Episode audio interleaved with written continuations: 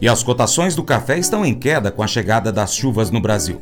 Antes da gente falar sobre isso, inscreva-se no nosso canal no YouTube, pesquisa aí por Paracatu Rural, inscreva-se no canal, marque o sininho, comente os vídeos, compartilhe com os amigos e dá aquele joinha.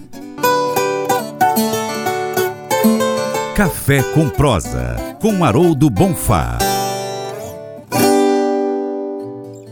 A semana do mercado futuro de café na Bolsa de Nova York, Ice Filters USA, se encerrou consolidando posições entre 161 e 152 centes por libra-peso.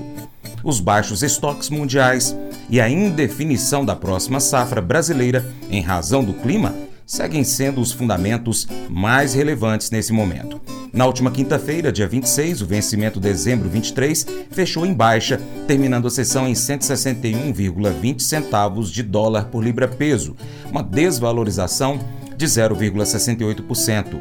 Na semana, o acumulado foi negativo, 2,45% menos, ou 405 pontos a menos.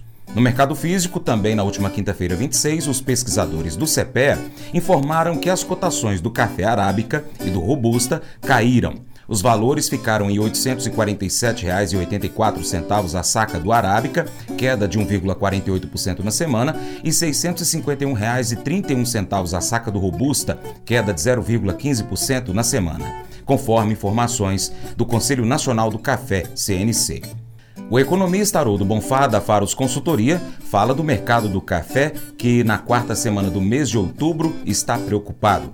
A chegada das chuvas em algumas regiões produtoras do Brasil, que favorecem o pegamento das floradas, empurraram as cotações para baixo. Durante os próximos dias, algumas situações podem impactar diretamente nas bolsas.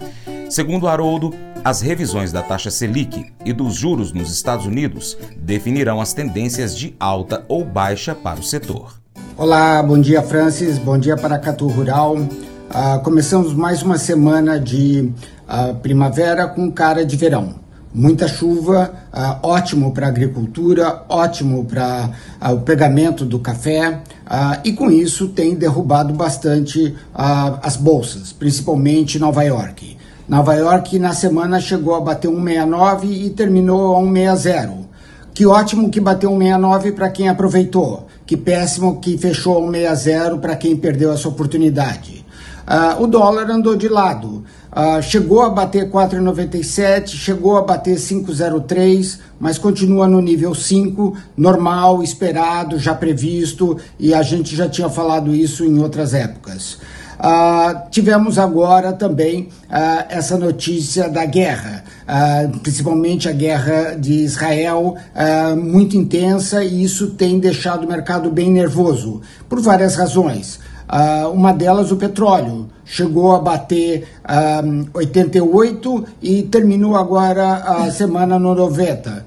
Tudo isso tem aí um problema que uh, vai ser resolvido durante os próximos meses, porque isso vai demorar bastante. Lembrando que continua a guerra da Ucrânia.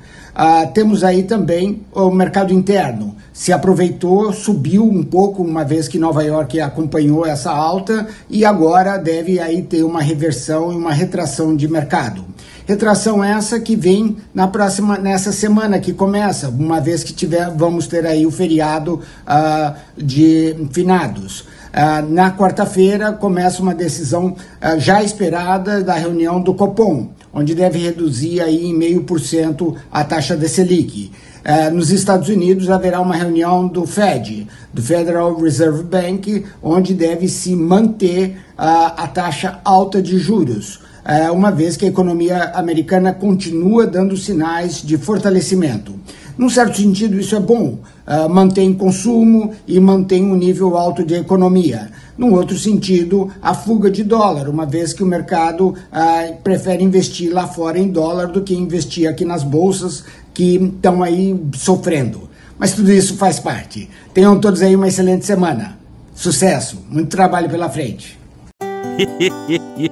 Mas eu vou dizer uma coisa pra você, viu? É, se quiser colocar propaganda sua aqui nesse programa, ó, eu vou dizer um negócio, você vai ter um resultado bom demais, senhor. É isso mesmo, é facinho, facinho, senhor. Você pode entrar em contato com os meninos ligando no telefone deles, é o 38, é o 991810123, bem fácil. É muito bom porque aí a sua empresa vai sair dentro de um programa que é ligado aí ao homem para mulher do campo. É nós que vai estar tá assistindo e também vai ver sua propaganda. É bom ou não é?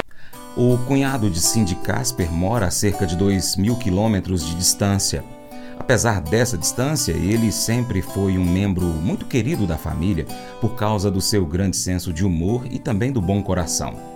Desde que Cindy se lembra, os outros irmãos brincam sobre o status dele como favorito aos olhos da sua mãe. Há vários anos, até entregaram para ele uma camiseta com as palavras: Sou o favorito da mamãe. Embora todos tenham gostado das brincadeiras entre os irmãos, o favoritismo não é brincadeira.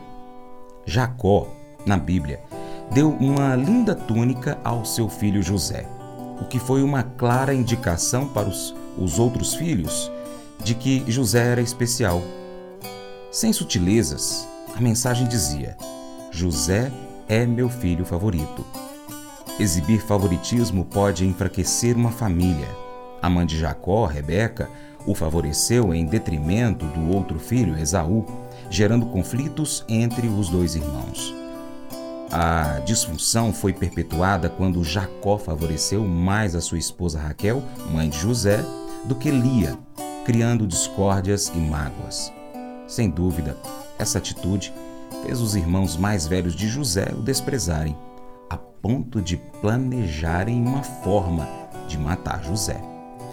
Quando se trata de relacionamentos, às vezes podemos achar difícil sermos objetivos, mas o nosso alvo deve ser tratar todos sem favoritismo e amar todas as pessoas de nosso convívio como nosso Pai nos ama, conforme escrito no livro de João, capítulo 13, verso 34. Esse devocional faz parte do plano de estudos Amor ao Próximo do aplicativo bíblia.com. Muito obrigado pela sua atenção. Deus te abençoe. Tchau, tchau.